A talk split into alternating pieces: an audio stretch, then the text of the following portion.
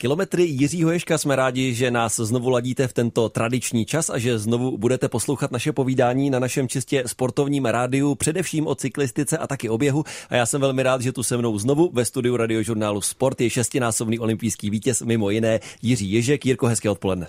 Krásný den, krásný sváteční den všem posluchačům a samozřejmě tobě taky, Karle. Děkuji moc. Dnes to zvládneme ve dvou. Martin Charváci užívá zaslouženou dovolenou. Zdravíme ho, těšíme se, až se k nám zase za týden připojí. Pojďme začít, řekněme, z Ostra. V Berlíně proběhl tradiční maraton, jeden z těch možná nejsledovanějších na celém světě. Tradičně taky jeden z těch nejrychlejších. No a letos padl světový rekord, ale Jirko nepřekonal ho Eliud Kipchoge, ale Tixt Asefová. Co o ní víme? No, je to skvělá etiopanka, která vlastně na těchto tratích eh, teprve začíná. Ona, je to neuvěřitelné, ona byla půlkařka, běhala 800 metrů na dráze a velice nedávno se dostala na ty silniční závody a je opravdu, musí mít fenomenální talent, protože Tix Asefalová eh, běžela ten eh, berlínský maraton opravdu fantastický. Dokonce si myslím, že u nejenom kameramanů, režiséra přenosu, ale u všech fanoušků překonala svým, eh, svým během zájem, který byl původně upřen hlavně na Eliuda Kipchogeho, hmm. který samozřejmě také běžel fantasticky. Zaběhl, sice nebyl to světový rekord, na který možná jako všichni očekávali, že na ně bude cílit. Uh, on ho drží právě na té berlínské trati časem uh, dvě hodiny jedna minuta a 9 vteřin.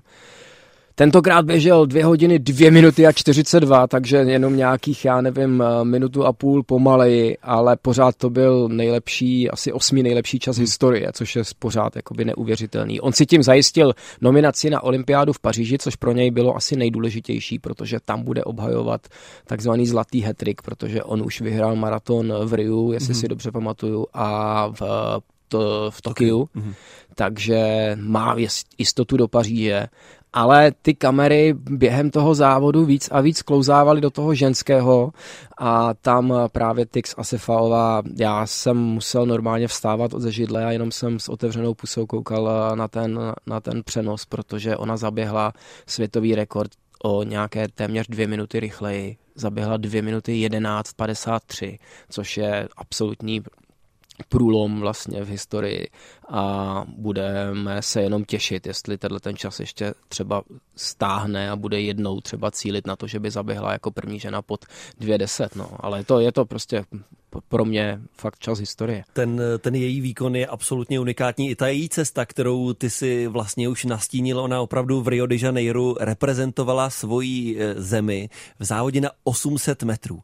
Půlka, to jsou pro mě svým způsobem pořád ještě sprinteři. My samozřejmě známe, e, to je docela tradiční věc, že běžci s tím, jak stárnou, řekněme, tak přecházejí na delší a delší tratě. Ale od 800 metrů přejít takovýmhle způsobem na maraton. Já jsem se někde dočetl, že ona měla problémy s achilovkami a že vlastně kvůli tomu, ne díky tomu, ale kvůli tomu jí lékaři nedoporučovali dál běhat právě v tretrách z hřeby. A ona se kvůli tomu přeorientovala na silnici. Ale tohle, to byl snad její třetí maraton v životě a ona překonala světový rekord o dvě minuty. To je úplně něco neuvěřitelného. No navíc je jí 22, takže je jasné, že právě na těchto těch dlouhých tratích eh, ti atleti stárnou mnohem pomaleji, takže může mít před sebou dalších deset let neuvěřitelný sportovní kariéry. A když jsi mluvil o těch tretrách, eh, tak eh, samozřejmě bylo i hodně zajímavé to, v čem běžela. Hmm dneska je samozřejmě trend těch karbonových bot eh, na vysokých měkkých podrážkách. Můžeme vidět, že ty podrážky mají někdy až 3 cm, ale uvnitř je právě tvrdá karbonová taková výstuž, která působí vlastně jako taková pružina a ono to opravdu zrychlí. Já tyhle ty boty podobný používám taky a hmm. zrychlilo mi to třeba na půl maratonu ten čas. A to mám jenom jednu nohu. Hmm. Na té druhé mám tu karbonovou pružinu trošku větší, ale i tak s tou jednou botou mi to zrychlilo asi o, já nevím, pět minut hmm. jo, na půl maraton. Eh, když se u těch bot na chviličku zastavíme, já jsem taky o nich hledal informace. Cena 400 liber 500 dolarů, to je jedna věc, to možná můžeme respektovat u takhle vrcholového závodníka, který navíc útočí na světový rekord. Eh, dvě věci Dočetl jsem si, že ty boty jsou v podstatě na jedno použití. To už eh, tady mi trošku bliká výstražné světýlko.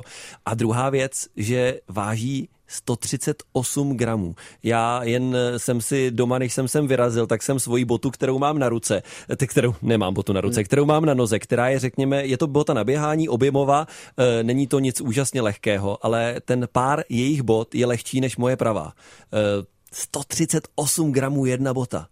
No tak ono, o tom právě mluví ta cena, za prvé. A za druhý to, že ty boty jsou opravdu na jeden maraton. Jo. Je, to, je to pravda, ty špičkové tretry nebo ty běžecké tretry jsou, nebo boty, jsou v podstatě dělané na jenom několik, dejme tomu třeba, pokud někdo běhá půlmaratony jako já, tak opravdu na jednu sezónu, kdy hmm. člověk je schopný běžet nějakých pět půlmaratonů závodně a pak už je musí vyměnit. Je to bohužel jakoby mm, cena za, to, za tu lehkost, eh, za i ten materiál, který je opravdu, je to taková téměř eh, záclona na, tu, na té noze, jakoby to, co drží vlastně tu botu na noze, je to, je to úplně tenoučký materiál, ale samozřejmě není to nutnost tyhle ty boty hmm. mít. Já musím říct všem hobbyběžcům, že v těch tretrách to není, že ty tretry vám pomůžou, ty boty vám pomůžou, ale samozřejmě to nejdůležitější je v tréninku a v nějaké přípravě na ty závody a tohle je opravdu, to jsou boty určené já, myslím, já si myslím, že ani uh, hobby běžec by je hmm. nevyužil, protože já vím, že vždycky, když mi dávali ty karbonové boty, tak říkali, že člověk využije od nějakých, uh, za prvé, rychlosti 4,30 na kilák, možná ještě rychleji a hlavně člověk musí umět technicky běhat hmm. dobře, jinak si, jinak si spíš ublíží v těch karbonových botách.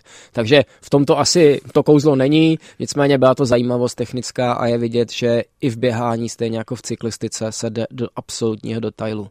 Ještě úplně poslední věc mě napadá u Tixt Asafové. Eh, překonala ten světový rekord o víc než dvě minuty.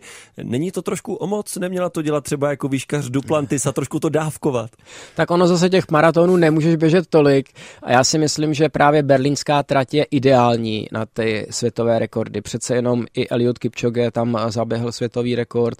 Běžel tam ten i absolutně nejrychlejší hmm. čas, což nebylo sice v závodě, byla to taková show a nedá se to počítat jako světový rekord, ale byl schopný zaběhnout s pomocí svých eh, pacemakerů už čas pod dvě hodiny mm-hmm. právě na téhle trati, takže tam kdy jindy než tam ale mm, bylo fakt neuvěřitelný o tolik, jako zlepšit světový rekord o tolik, to je opravdu klobouk dolů. My si teď v našem pořadu na chviličku od běhu odskočíme k cyklistice. Kolín ten patří k tradičním baštám českého cyklokrosu. Právě tam taky odstartovala pohárová soutěž Toj Cup a na místě je kolega Pavel Petr. Hezké odpoledne. Hezké odpoledne z Kolína. Pavle, jakou tradici má pohárový cyklokros právě v Kolíně? Dlouholetou to každopádně tady v areálu kolem atletického stadionu se koná už po 19. to zásluhu Jana Slavíčka. Předtím se organizačně na pořádání podílel vůbec první československý medailista z mistrovství světa Miloš Fischera. No a zajímavé tady je, že se startuje a finišuje na tartanové dráze. To nebývá zvykem ve světě cyklokrosu. Tím je ten kolínský závod určitě zajímavý a řekl bych, že tady ta trať nepatří k těm nejnáročnějším. Jezdí se hodně po rovině, ale i tady pochopitelně jsou technické pasáže a pravdou je, že každá sebe menší chyba nebo pád může právě tady mít nedozírné následky. Každá chyba se při rychlém závodě jen těžko dohání. Co ukázal ten dnešní pohárový závod, který právě v těchto chvílích vrcholí závodem mužské elitní kategorie? To, že pro všechny vlastně je velkou motivací start na domácím šampionátu, startovat před domácím publikem je vždy tou největší odměnou a tak by se v terénu mohli objevit a objevují i závodníci, kteří třeba vzešli z cyklokrosu, ale dnes je jejich hlavní disciplínou třeba silnice nebo se věnují horským kolům. Každopádně viděli jsme tady zajímavé výkony. Začal bych juniory, kde si pro druhé místo dojel prvoročák Krištof Krištof Bažant, eh, vítěz nedávného evropského eh, festivalu eh, mládeže, který je velkým příslibem, že nám královala Kristýna Zemanová, jediná medailistka v českých barvách z posledního mistrovství světa, které se uskutečnilo. No a teď je v plném proudu závod mužů, zatím v čele jezdí Jakub Těupalý, který si vypracoval určitý náskok, chybí ale další favorité, třeba Michal Boroš a také Jakub Těupalý to kvůli nemoci. Pavle, se mnou ve studiu sedí Jiří Ježek, jestli jsem to správně pochopil, ty máš zase na oplátku dotazy na něj. Samozřejmě byl bych rád, kdybych se dočkal odpovědí. Eh, zdravím Mirko, ahoj. Ahoj Pavle, zdravím do Kolína. Jirko, co ty a cyklokros, protože pravidelně se potkáváme třeba na Holých vrších u Mladé Boleslavy, kde pořádá závody nestárnoucí pan Ladislav Kubín. Tak já to mám v, v sobě tak na půl. Na jednu stranu jsem obrovský fanoušek, takže nevynechám eh, žádný závod českého poháru, nebo zvlášť, když jsou tady okolo Prahy. Jezdím se dívat pravidelně do tábora na světové poháry a na ty elitní závody ale samozřejmě během kariéry jsem cyklokros chtěl vyzkoušet právě proto, že ho miluju jako fanoušek. A několik závodů jsem objel, objel jsem několik závodů nejdřív českého poháru abych se jednou nominoval dokonce na světový pohár v táboře, což bylo neuvěřitelné, zvlášť pro ty vrcholné cyklokrosaře. Eh, byl tam Sven Nys, byl tam, eh, já nevím, Chrenendal a ty hvězdy, tenkrát Erwin Verfeken, hvězdy eh, toho elitního pole těch nejlepších závodníků na světě, tak na mě trošičku koukali, když jsem tam stál na startu na tom roštu ze zadu v těch zadních pozicích s tou karbonovou protézou, ale mě hnala ta obrovská masa fanoušků fanoušků právě v táboře a při těch výbězích tam ta noha samozřejmě byla hodně vidět, takže mi všichni fandili a uh, nakonec uh, jsem samozřejmě dostal od těch nejlepších uh, tu pověstnou rundu, takže jsem musel po nějakých 35 minutách ten závod opustit, ale rozhodně jsem nebyl první, protože tenkrát se jelo hodně rychle a odpadalo kolem mě spousta mých spolujezdců z toho českého pole ale bylo to zajímavé v tom, že Radek Šimůnek starší, který tenkrát ten závod komentoval v televizi, tak za mnou potom přišel a říkal, tohle už nikdy nedělej. Já jsem samozřejmě ten režisér a ty kameramani byli eh, fascinovaný tím, že tam jsem, takže jsem byl pořád v záběru a Radek Šimůnek to musel komentovat, jako jak je možné, že vydržím mezi těmi nejlepšími cyklokrosaři. Tak uh, jsem pak jako pochopil, že už tohle to dělat nebudu a už jsem žádný cyklokros potom nejel, ale musím říct, že tahle ten, tahle ta odvětví cyklistiky je pro mě prostě srdcová záležitost a těším se hlavně na ten, na ten šampionát v táboře. A ještě jednu otázku bych si dovolil. Ty jsi v těch eh, cyklokrosových závodech startoval samozřejmě s protézou, to kvůli podkolení amputaci, ale jak těžké to právě s tou protézou bylo, protože tam se hodně naskakuje, se skakuje eh, vlastně z toho kola v terénu, tak eh, tam si musel hodně seskakovat. Jak tohle bylo pro tebe problémem? No samozřejmě, že to problém byl, ale já jsem se na to připravoval, já jsem to celý podzim trénoval, udělal jsem si speciální protézu, tak abych se nebořil do toho bahna a učil jsem se právě naskakovat to, co se učí mladí, mladí cyklokrosaři od malička a strašně mě to bavilo. Já jsem měl ve svém týmu na silniční závody parťáka, který právě jezdil cyklokros, tak mě to učil a zdravím Mirku Chybu, který mě tohle to všechno naučil. Můj trenér vlastně, Viktor Zapletal, je taky srdcem cyklokrosař, takže jsme tohleto trénovali a já jsem hlavně měl radost, že se můžu představit v takovémhle nádherném závodě. A předpokládám, že jako divák si ty letošní špičkové závody nenecháš ujít. Rozhodně, jak holé vrchy, tak eh, samozřejmě ten tábor a budu se těšit, eh, že ten český cyklokros bude zase postupně nabírat ty přední příčky v tom světovém eh, pořadí, tak jak vlastně jsme to znali od Zdeňka Štybara nebo, nebo dalších, dalších těch nejlepších cyklokrosařů. Tak se budu těšit na viděnou. My taky, děkujeme. Pavle, zdravíme do Kolína, naslyšenou.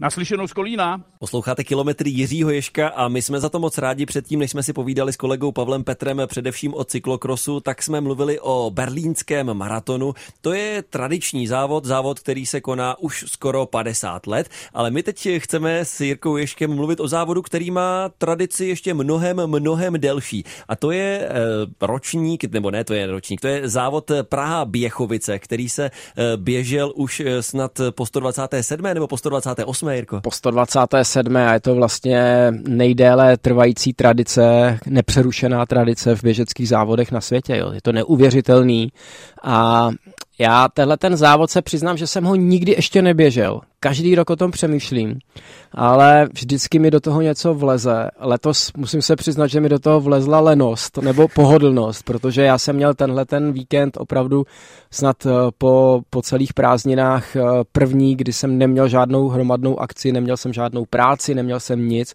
a chtěl jsem opravdu to strávit sám doma v klidu, takže ani, ani Běchovice mě nenutili eh, postavit se na start dalšího závodu, ale sledoval jsem to hmm. a jako neuvěřitelný, jak tohle to láká lidi. Je to v podstatě jenom desítka ale bylo na startu 2,5 tisíce běžců v těch různých závodech, protože tam se prolíná třeba mistrovství republiky na 10 kilometrů, ono to má přesně jakoby změřenou trasu těch 10, hmm. které vyhrál Martin Zajíc a mezi ženami Tereza Hrochová, takže gratuluju na dálku. A jinak ten klasický závod ovládli závodnice a závodníci z Keni ale nepadl jako mezi muži rekord, ale padl rekord trati mezi ženami, takže i se běželo rychle, já si myslím, že byly skvělé podmínky, protože i já jsem teda nakonec šel běhat, i když jsem původně plánoval, že v neděli půjdu na kolo, ale jak jsem se díval na ten berlínský maraton, o kterém jsme mluvili uh, před tím cyklokrosem, tak uh, já už jsem se u toho oblékal, už jsem měl helmu na hlavě, už jsem byl v dresu, už jenom stačilo vzít si tretry a vyrazit. Uh, čekal jsem, jak to dopadne, jestli opravdu padne ten ženský rekord. A nakonec jsem zjistil, že mě to tak strašně motivovalo uh, do toho běhání, že jsem se neváhal jako znova převlíknout a z cyklistického jsem skočil do běžeckého a místo nějaké osmdesátky na kole, kterou jsem plánoval, tak jsem si dal půlmaraton, sám teda úplně u nás tam v klidu, ale tak mě to namotivovalo, ten, ten běžecký neuvěřitelný festival na tom berlínském maratonu, že jsem radši vyběhnul. Já nevím, jestli to znáte, vy posluchači, ty Karle, máš někdy takovouhle motivaci třeba z nějakého závodu nebo z něčeho, co vidíš v televizi? Mě na tobě strašně baví, že jsi to zakončil tím, že jsi řekl, tak jsem si dal prostě půlmaraton. Já si myslím, že tohle je věta, která vystihuje Jirku Ješka jako sportovce. Jen tak jsem si dal půlmaraton. Proč ne? Proč se jen tak nejít v tvém případě na něco mezi hodinou a půl a hodinou a tři čtvrtě proběhnout? To je prostě úplně fantastické. Já u Běchovic jsem na tom hodně podobně jako ty. Eh, je to taky závod, který mám v paměti, ale protože já zas tak moc vlastně závody neběhám, když už tak se zúčastňuju nějakých na kole, tak taky mi do toho často něco přijde tenhle víkend a k tomu se dostaneme po zprávách. V půl mi do toho přišla strašně hezká akce, akce s kamarády, takže jsem ani nelitoval, protože jsem si vlastně užíval víkend na kole, ale líbí se mi to, líbí se mi to, že tahle tradice se drží a strašně se mi líbí, jak ty si říkal, že vlastně ta účast je fantastická, protože to není jenom nějaké udržování pro udržování, ale opravdu to, že se tam sejdou tisíce lidí, kteří si jdou zaběhnout desítku, to mi přijde fantastické. No a k té motivaci Um, ano, já se z těch, to je taky možná věc, kterou jsme ještě úplně neprobírali a dostaneme se k ní, to, jak vlastně eh, sledování profesionálních závodů člověka dokáže vymotivovat k tomu, aby on sám šel něco dělat. Vůbec to nedávám na nějakou roveň, vůbec nechci říkat, že když vidím závod kolem Flander, tak mě napadne užít si 50 km po kostkách, to určitě ne, ale jo, určitě mě tohleto zvedá eh, z gauče. A zajímavé je, že se mi taky v poslední době párkrát stalo to, co ty si naznačoval, a to se mi nikdy dřív nestalo, že se rozhoduju, jestli jít běhat nebo na kole a do poslední chvíle si nejsem jistý. No a tohle je ideální pro náš pořád, protože my tady samozřejmě mícháme běhání s cyklistikou. Eh, na každou tu disciplínu dáváme se, nebo se snažíme dát důraz, protože nás to baví dneska asi 50 na 50, musím říct. Mě teda jo, já jsem dneska zrovna odpovídal novinářům dopoledne, jsme měli takovou přípravnou akci před eh, Sokolským během republiky, který je 28. října a my vždycky měsíc dopředu na svátek svatého Václava si um, uděláme takovou přípravu na to a upoutáme, nafotíme různé fotky, aby jsme mohli promovat tenhle ten závod, tak jsem právě dneska odpovídal, že se mě ptali, že mě vidí víc běhat, mm-hmm novináři, než, než jezdit na kole. Já jsem říkal, že to je tak půl na půl, že přece jenom těch cyklistických akcí zase není tolik, ale těch běžeckých je fakt neuvěřitelné množství. Takže vlastně tohle to zvládáme a zvládáme obojí a myslím si, že jak mě, tak tebe, Karle, nás to baví stejně úplně půl na půl. Tím dál tím víc. Pokračuje pořad kilometry Jiřího Ješka, dnes jenom se mnou a s Jiřím Ješkem Martina Charváta zdravíme na dovolenou. Jirko, tahle část tedy bude možná o trošku kratší, než jsme zvyklí, protože jsme tu jen dva v uvozovkách, ne tři. Vždycky po zprávách v půl mluvíme o tom, co jsme uběhli, co jsme najeli na kole, kde třeba čeho zajímavého jsme se zúčastnili, co zajímavého jsme viděli, tak eh, já tě vyzvu dneska začni ty. Dobře, začnu. Já už jsem nakousl před zprávami to, že jsem eh, vlastně v neděli si zaběhl takový osobní půlmaraton, byl to takový test, jestli ještě tu tu vzdálenost zase po dlouhé době uběhnu. A uběhl jsem, takže mám velkou radost. Eh, nicméně v sobotu já jsem měl volný den celý, takže jsem si ho užil opravdu tím, že jsem si vyrazil na kole. Ujel jsem teda nějakých jenom 80 kilometrů, ale bylo to v krásném kraji a musím říct, že tohleto počasí je opravdu fantastický, takže jsem si to moc užil a vlastně kromě pondělí, kdy se musím přiznat, že jsem měl celý den na nějaký pracovní povinnosti a nestihl jsem ani kolo, ani běh, tak eh, zase každý den jsem seděl na kole nebo jsem byl běhat a takhle to mám rád. Krása, takže ani tenhle týden nebyl jeden z těch pár dnů, kdy máš proškrtnuto nulu, nebyl? No byl, právě pondělí, no, pondělí jako tam mě to tam mě to nevyšlo, ale to se prostě musí někdy člověk sehnout před těmi pracovními povinnostmi. Určitě. Já mám vlastně asi dvě zajímavé věci tenhle týden. Jedna je cykloakce, já už jsem to trošku naznačil v minulé půl hodině. Byl jsem vlastně s kamarády, kteří ale vlastní obchod mají taky bike fittingovou firmu na víkend, takže cyklovíkend, cyklocamp. Myslím, že letos se to jmenovalo Happening, aby to tak neznělo, že to je eh, tak náročné, i když to bylo stejně náročné jako loni v Jeseníkách.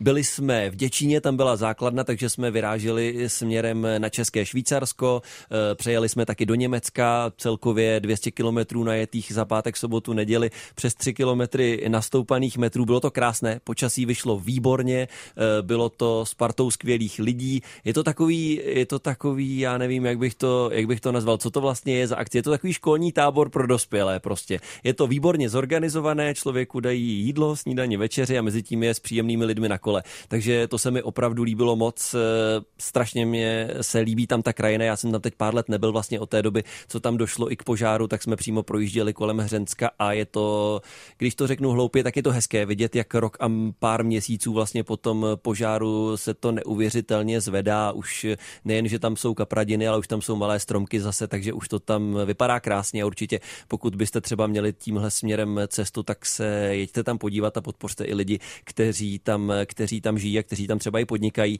No a druhá věc, to je taky taková e, specialita moje. E, dcera chodí na atletiku a mně se jednou e, za čas mě napadne, že když tam s ní jedu, takže bych ten čas mohl strávit tím, že si tam taky zaběhám na tom okruhu, což je zajímavé, není to úplně věc, po které bych práhnul sám od sebe, já nejsem závodní typ, pokud jde o běhání už dvojnásobné, ale je to dobré, je to, je to strašně zábavné si to vyzkoušet, ono to samozřejmě jinak pruží, jinak se na tom běhá.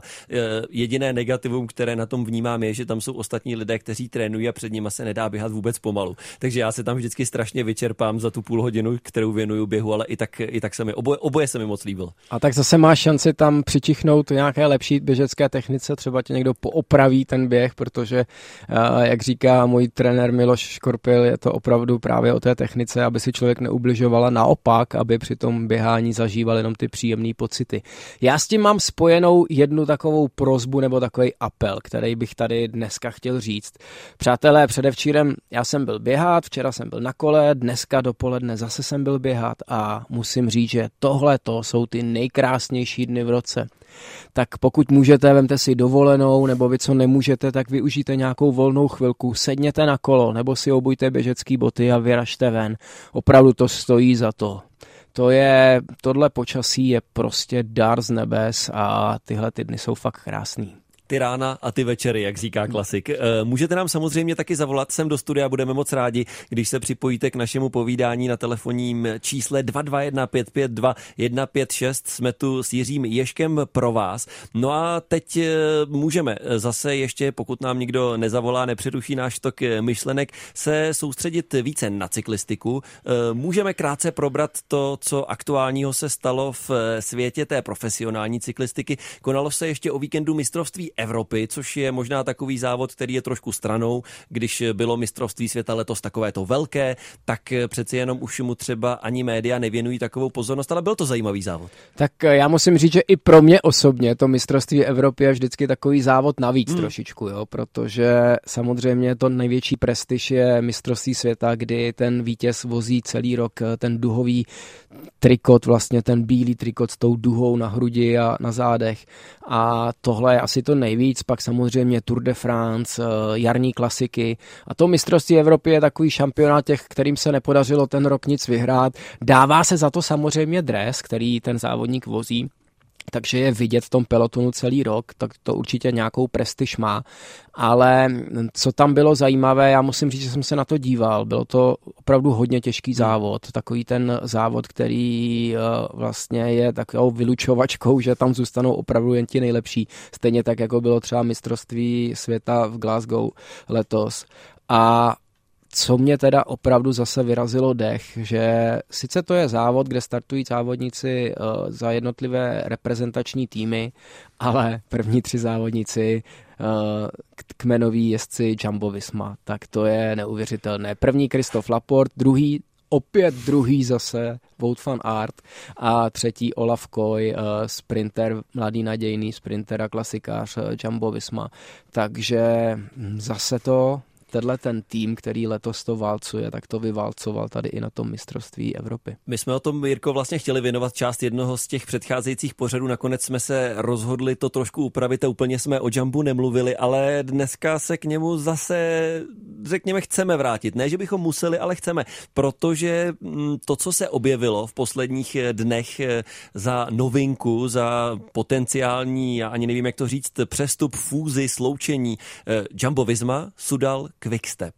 Tyhle dva týmy podle informací, eh, řekněme, velmi renomovaného holandského novináře, který má za sebou několik desítek let, kdy se soustředí jenom na cyklistiku, opravdu to má podložené zdroji, by se podle jeho informací měli v budoucnu sloučit to jsou informace, které mě třeba, když jsem je viděl poprvé, tak mě úplně šokovaly. A řekl jsem si, to je nějaký nesmysl. Pak jsem se tím trošku začal zabývat, dostal jsem se víc do hloubky. A ono to zase jako úplně takový nesmysl nevypadá. Tak uh, za prvé uh, vlastně ten řetězec, holandský řetězec Jumbo, řetězec vlastně, který prodává potraviny, tak ten z toho sponsoringu už chce ustoupit a to je jedna asi motivace těchto těch jednání. Přece jenom prosáklo to už někdy 24. září, mm-hmm. takže vlastně už měsíc se to řeší a vypadá to stále pravděpodobnější. Já teda do hloubky nevidím, ani, jako s, ani nechci to nějak studovat, nechci obvolávat eh, svoje přátelé, kteří jsou v těch uh, situacích, kterých se to dotýká, protože ani pro ně to asi není úplně příjemné. Já si to nedodu představit a pro ty, kteří třeba cyklistiku tolik nesledujete, tak je to něco, jako kdyby se měli sloučit Real Madrid a Barcelona, nebo já nevím, Inter Milan a AC Milan, nebo AC Milan a Juventus. Prostě dvě z pěti nejlepších eh, stájí na světě, které jsou nejbohatší, které mají nejlepší závodníky, tak by měly společně se spojit. Hmm. Je to hodně zajímavé i v tom, že třeba někteří eh, závodníci by samozřejmě přišli o práci. Někteří už kvůli tomu hledají, a to ještě není potvrzené, hmm. ale už hledají nové angažma. Já jsem se dočetl, že Primoš Roglič vyjednává s, buď s Ineos Grenadiers nebo uh, s Trekem Lidl, hmm. nebo Lidl Trek, ta stáj americká, tak uh, ten už je jako jednou nohou pryč s Jumbo Visma ale bude se to dotýkat samozřejmě i těch dalších závodníků, těch závodníků na těch nižších pozicích, protože každý tým, teď nevím, jestli může mít 28 závodníků. Ano, okolo 30, max, myslím. No, 30 no. závodníků. A když máte 30 a 30 jedných z nejlepších závodníků na světě, tak prostě minimálně polovina si vytáhne Černého Petra. A tohle to je opravdu zajímavé a budeme to sledovat. Ne? Já jsem eh, do toho trošku šel, protože mě to zaujalo, tak jsem si to četl a dospěl jsem, nebo ne dospěl, našel jsem informace, které jsem netušil. Třeba, že ten obchodní řetězec, který ty si zmiňoval, Jumbo, je vlastně soukromně vlastněná společnost a že ten zakladatel a majitel nedávno zemřel. Eh, díky nebo kvůli, kvůli čemuž se tam vlastně řeší i nějaké dědické věci a třeba i proto ta firma teď nově prostě už nemá a to přesně jak ty si řekl, to už je vlastně věc známá, protože ta smlouva s Jamba, s tedy s touhle cyklistickou stájí je prostě do konce příští sezóny. A proto je jasné, že tyhle peníze budou mít nějaký konec, kdy přestanou téct do cyklistiky, ale že údajně taky celá řada dalších eh, sponzorů vlastně tam byla přivedená Jambem, takže ono opravdu jen nejde o to, že by to byly peníze od jedné firmy, ale že to je značná část těch příjmů. No a ty si vlastně zmínil spoustu toho zajímavého. Já jsem, my jsme tady o tom mluvili, když ta zpráva poprvé, poprvé vyskočila, hned vlastně eh, třeba lidé, kteří cyklistiku tolik nesledují, tak naskočili na takový ten, eh, řekněme, krásně do titulků se hodící text v jedné, vzniká, vznikne superstáj. V jedné stáji, v jednom závodě uvidíme Jonase Vingegorda, Primože Rogliče, Remka Evenepula, Sepakuse a tak dále. Já říkám, no to přesně se právě nemůže nikdy stát, protože tohle je jednak neudržitelné a jednak, jak ty si naznačil, takový Primož Roglič eh, v takto vypadající stáji Jumbo Visma by v žádném případě nezůstal. Viděli jsme, že on vlastně mi přišlo, že byl nejméně spokojený z těch tří, kteří obsadili eh, pódium na Vueltě, jak se to nakonec vyvinulo, že musel podpořit Sepakuse, on to udělal, ale že by z toho byl dvakrát zrovna nadšený, to mi úplně nepřišlo. Eh, když to trošku zkusím ještě posunout někam jinam. Jumbo Visma, ty jsi to řekl, nejúspěšnější stáj letos vyhráli, co mohli, ale i za poslední dobu. Eh, super stáj, stáj, která přináší data, vědu do cyklistiky, která se zdá být opravdu tím, ke čemu všichni ostatní vzhlížejí. A oni mají problémy s financemi? Oni mají problémy najít nového titulárního sponzora? Tak samozřejmě, že v tom objemu, který oni požadují nebo potřebují, tak eh, je to, je to těžké. Dneska ta ekonomika není úplně v nejlepší kondici a i v těchto těch zemích, jako je, jako je Nizozemí, jako je Holandsko, jako je Belgie, jako, jako jsou, já nevím, i třeba uh, závodě, závodníci a stáje z Francie, tak prostě ty problémy mají. Ono prostě do toho sportu jde určitý balík peněz a musí se rozdělit i mezi další disciplíny a odvětví sportovní. A i když ta profesionální cyklistika táhne, tak eh, já to vím třeba od Patrika Lefevra, hmm. který je právě šéfem, dlouholetým šéfem té druhé stáje Loto, eh, teda Soudal Quickstep, eh, tak vím, že jak je každý rok i pro něj, mm-hmm. který má jednu z nejlepších stájí, jeden z nejlepších produktů vlastně v, tom, v té Belgii a celosvětově, tak jaký je pro něj problém každý rok schánět ty peníze. Mm. A je trošku i třeba pro českou stranu zajímavé to, že právě v té druhé stáji, právě v tom Soudal Quickstep eh, jezdí čeští závodníci a je vlastně spoluvlastněná s Deňkem Bakalou, takže i tahle ta česká stopa tam je a budeme ji sledovat, protože já jsem měl tuhle stáj a tuhle tu organizaci vlastně dlouhodobě spojenou s mým hmm. největším jakoby cyklistickým hrdinou a kamarádem s Deňkem Štybarem, který vlastně z této stáje nedávno odešel, ale pořád si myslím, že k tomu má co říct, tak já ho zkusím kontaktovat do příště a zkusím zjistit, co, co on o tom ví, hmm. ale mm, je to opravdu bomba na tom profesionálním trhu a uvidíme, jak se tohle to bude vyvíjet dál.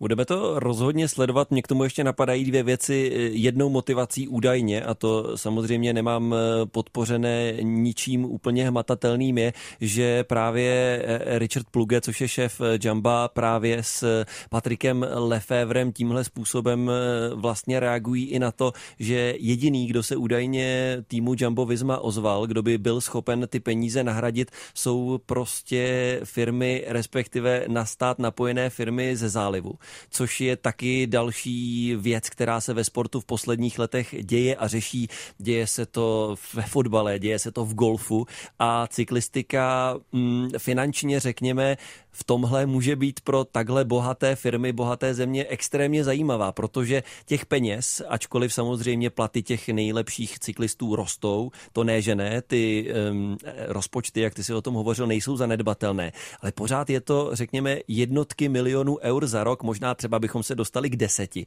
ale když si 10 milionů eur dneska zkusíte převést na cokoliv ve fotbale nebo v golfu a tady byste se mohl stát třeba titulárním sponzorem stáje, která letos vyhrála všechny tři Grand Tour a víme, že zrovna třeba Tour de France patří prostě mezi vůbec ty nejsledovanější sportovní akce v roce, tak tohle může být rozhodně i pro tyhle země velmi zajímavé a Patrik Lefevre a, a Richard Pluge údajně e, s tím úplně tak e, kamarádi nejsou s tím přístupem a možná i proto se e, takhle chtějí chtějí rozhodnout. Uvidíme samozřejmě, zatím to stáje nevyvrátili ani nepotvrdili. Já jsem ještě, Jirko, se tě chtěl zeptat. Z hlediska, řekněme, jezdců, ta nejistota, pokud nejste zrovna Jonas Vingegaard, musí být opravdu neuvěřitelná. Ty si to taky už vlastně nakousl. To nejsou jen ti profíci, tam jsou na to navázaní, tam jsou na to navázané nějaké development týmy, jsou na to navázané ženské týmy, jsou na to navázaní pomocníci. To, je, to, jsou opravdu, to jsou opravdu stovky lidí. No a co to pro takového profíka může znamenat? Teď ono by to minimálně pro jednu stáj, logicky právě pro jednu stáj, by to znamenalo třeba i změnu materiálu, změnu kompletně přístupu. Jasně a dneska v té profesionální cyklistice uh, můžeme vidět, že ti závodníci jsou dlouhodobě testováni na ten nejlepší materiál, který je vlastně pro tu stáj už dlouhodobě spojený, to znamená, že jsou zvyklé na jednu značku kol, která pro ně přesně ví, jak uh, vyrobit kolo na míru, jak vyrobit uh, řídítka a tak, takové ty věci, které jsou třeba tištěné na 3D tiskárně. A teď najednou ten závodník vlastně nuceně přejde pod jinou značku, hmm. bude si muset zvykat na jiná sedla, na jiné kolo a je to vždycky trošičku problém a můžeme to vidět, že když k takovéhle změně dojde, tak to trvá třeba 3-4 měsíce, než si na to ten závodník zase zvykne a i tohle to může být něco, co může třeba ovlivnit výkonnost těch závodníků. Můžeme vidět, že třeba budou mít eh, jinou značku, která bude šít jejich kombinézy, budou si zase muset zvykat na nějaký jiný materiál, eh, když eh, vlastně vememe, jak je důležité důležité, to, co mají ty závodníci hmm. na sobě, helmy, brýle a všechno tohle to se budou muset eh, jedni přizpůsobit, nebo se může stát, že ta smerčovaná stáj, která bude vlastně z dvou, tak bude mít třeba značku kol úplně z jinou. Úplně vlastně třetí nějaká značka přijde a vlastně si zajistí tohle tu místo. Takže já si vždycky, když jsem měnil eh, materiál, když to byly helmy nebo když to byly tretry, když to byly sedla, tak eh, jsem byl velice opatrný na to, jakou tu nabídku vezmu, protože pro mě v tuhle tu dobu bylo nejdůležitější, aby mi to sedělo. Hmm. Bylo to možná důležitější, než třeba uh, jaké peníze za to dostanu, že to vozím a tak dále. Ale tohle to samozřejmě ty závodníci zase tolik řešit nes, nemůžou a nesmí a nemůžou si moc vyskakovat. No. Když se toho chytneme a trošku půjdeme od, eh, řekněme, té plánované nebo údajně plánované fáze dvou turových týmů k něčemu obecnějšímu, eh, je to tak, Jirko, jak si to já představuju, že to třeba je člověk od člověka, že někomu na tom, co má zrovna jaký materiál, ať už se bavíme o helmě, nebo až třeba bychom to vzali k tomu nejpodstatnějšímu, tedy ke kolu, eh, že na tom prostě některým jezdcům záleží víc a někteří, že jsou takový, co mi dáte na tom jedu. Přesně tak, je to, je to kus od kusu, jak se říká. A já si pamatuju, že některé ty hvězdy, opravdu hvězdy, tak eh, byly puntičkáři do posledního detailu, řešili šroubek do košíku na, na tu láhev, řešili prostě omotávky, řešili prostě, já nevím, řetěz, jak má být namazaný, aby nebyl namazaný moc ani málo, eh, řešili tlak v pneumatikách a pak jsou borci, které výdáme taky vyhrávat závody, kteří prostě sednou na cokoliv, co jim dáte pod zadek, co jim dáte na hlavu, jakoukoliv helmu a prostě jedou, neřeší to. Každý se něčím uklidňuje, každý něčím jiným a pro mě samozřejmě ten materiál hrál roli, hmm. já jsem potřeboval vědět, eh, na čem jedu, proč je to takhle tvarované, proč eh, tohle to musí mít eh, tuhle tu hmotnost, a já nevím, proč je něco vyrobené z tohohle a něco z tohohle materiálu, takže já jsem se tím hodně zabýval. A zase na druhou stranu pro ty firmy je to důležité, když ty závodníci a profesionálové, ale třeba i hobby závodníci hmm. jim dávají ten feedback, častokrát třeba testují na některých vybraných závodnicích věci, které jsou použité potom do prodeje až rok dopředu nebo až za dva roky a nejdřív se to otestuje v tom profi pelotonu. Občas to teda dělá problémy v tom, že já si pamatuju, když začínalo elektronické řazení, mm-hmm. tak já jsem ho měl asi dva roky předtím, než přišlo na trh a to se stalo opravdu, že při závodě, když začalo pršet, tak mě to přestalo fungovat. Naskákalo mi to na ten nejtěžší převod a já jsem někde v závodě v kopcích musel ten závod prostě zdát, protože jsem nebyl schopný na velký převodník a malé kolečko vzadu vyjet kopec. Takže tohle to jsou jako někdy se, by se až fanoušci divili, že ti závodníci třeba i při Tour de France, hmm. takhle důležitém závodě, testují některý materiál a když jsou to třeba pneumatiky a dochází často k defektům, tak ty závodníci jsou jako hodně rozlobení, ale prostě je to součást jejich práce. Ten, ten sponzor je právě platí za to, že jim dávají tu zpětnou vazbu a, a vlastně zatěžují ty výrobky v tom největším nasazení. Hmm. Tak my jsme v jednom z minulých eh, vydání našeho pořadu mluvili o ponožkách. Martin Charvát přišel s tímhle tématem. Pojďme se teď podívat na to cyklistické vybavení třeba právě z druhé strany. Pojďme začít u helmy. Eh, kdybych eh, se cyklistice moc nevěnoval, říkal bych si přilba prostě kvůli ochraně, možná bych se bavil o tom, jestli vůbec jí vozit nebo ne. Tady my dva se asi shodneme, můžeme se dostat k tomu, proč si myslíme to, co si myslíme, ale jak vůbec můžou být nějaké rozdíly mezi dvěma helmami? Tak eh, samozřejmě jsou rozdíly ve funkci, jsou rozdíly ve váze, jsou rozdíly samozřejmě i v designu a ruku na srdce, když už si kupujeme helmu, tak eh, dbáme na to, aspoň podle mě všichni, aby nám seděla na té hlavě, aby jsme v tom nevypadali komicky. Naopak dneska ty, ty helmy jsou, vlastně ty cyklistické přilby jsou opravdu dělané tak, že se, každý si vybere nějakou, která mu plus minus sluší. Ale to nejdůležitější je samozřejmě to bezpečí.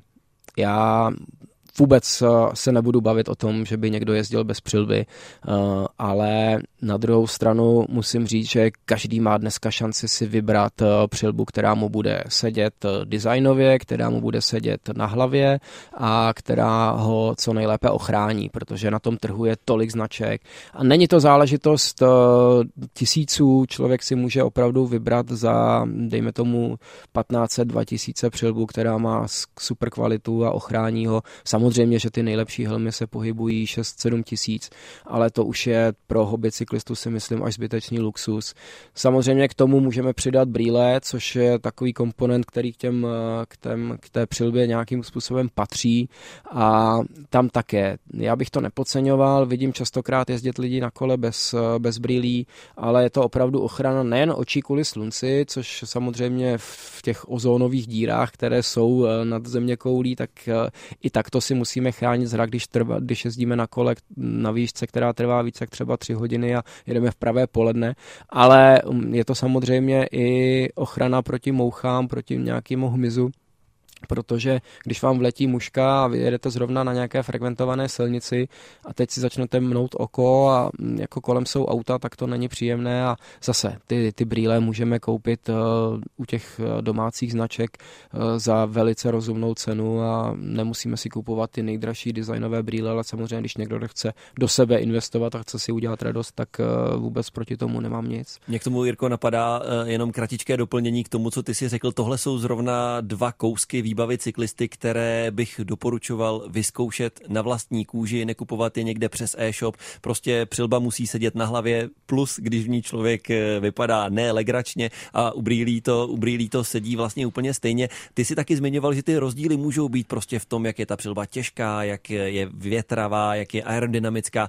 To je třeba zajímavé, co jsme viděli v té poslední etapě na Giro, což byla ta časovka, která nejdřív se jela po rovině a potom tam byl ten neuvěřitelný kopec, kde cyklisté ti nejlepší měnili kola, dolejli na té klasické koze a potom si vzali lehké vrchařské kolo. A právě se tam řešilo, že Geran Thomas tam řešil i výměnu přilby, kde se neuvěřitelně zdržel, což na téhle úrovni vypadalo opravdu, opravdu strašně komicky. Ale dělal to prostě kvůli tomu, že kdyby s tou těžkou aerodynamickou přilbou jel těch několik kilometrů do kopce, tak by se uvařil. Je to tak. Ta aerodynamická helma je dělaná opravdu na tu aerodynamickou vlastně disciplínu, což je časovka, kdy člověk jede zalehnutý na tom kole, na těch nástavcích a ta přilba vlastně jenom kopíruje ten ideální tvar eh, toho jezdce na tom kole a pomáhá hlavně prostě tomu snižování odporu vzduchu. Ale ta přilba nedýchá, není v ní slyšet nic, eh, není to opravdu nic hmm. příjemného. Já jsem ji používal samozřejmě jak na časovky, tak třeba na disciplíny na dráze a opravdu ji sundáte a teče vám všude pot. Je to, je to nepříjemný, ale zase ta funkce tam prostě je zaručená a ten závodník si ji vždycky na tuhle disciplínu vezme. Ale pokud je možnost eh, vyměnit přilbu třeba do nějakého potom 6-kilometrového stoupání, tak já bych potom asi sáhnul taky, jo, protože uh, ta, ta dobře odvětraná přilba vám uh, ten, vlastně ten ten pocit na tom kole daleko zlepší a říkám, že ty silniční přilby jsou dneska dělané tak, že ji na, na té hlavě vůbec necítíte, takže doporučuji všem, kdo ještě nemá nějakou dobrou helmu, tak si ji pořídit, protože pak ji bude nosit rád. Přesně tak, to je ta nejdůležitější věta a závěrečná k přilbám za nás s Jirkou Ješkem, prostě s přilbou i pro rohlíky do obchodu, jak se říká. Ano. Zbývá nám poslední minuta, nemáme tu Martina, který by na mě už zuřivě mával. My vždycky na konci vydání pořadu kilometry Jiřího Ješka ještě doporučujeme, co zajímavého se dá podniknout o víkendu. Jirko, co si našel? Tak našel jsem 30. září v sobotu Liberec Nature Run, což je závod ze série Rančeku, tentokrát v přírodě, tentokrát mimo, mimo asfalt. 39. se taky běží Park Race na Konopišti, 1. Eh, října v neděli Hradecký maraton a pokud eh, nechcete dohrat se na maraton a chcete zažít atmosféru něčeho, jakoby, co má obrovskou historii, tak 1. Eh, října v neděli Košický mezinárodní maraton Měru, který já si pamatuju, když jsem byl malý. Tak jo, tak děkujeme, to byl dnešní pořad kilometry Jiřího Ješka, těšíme se znovu za týden.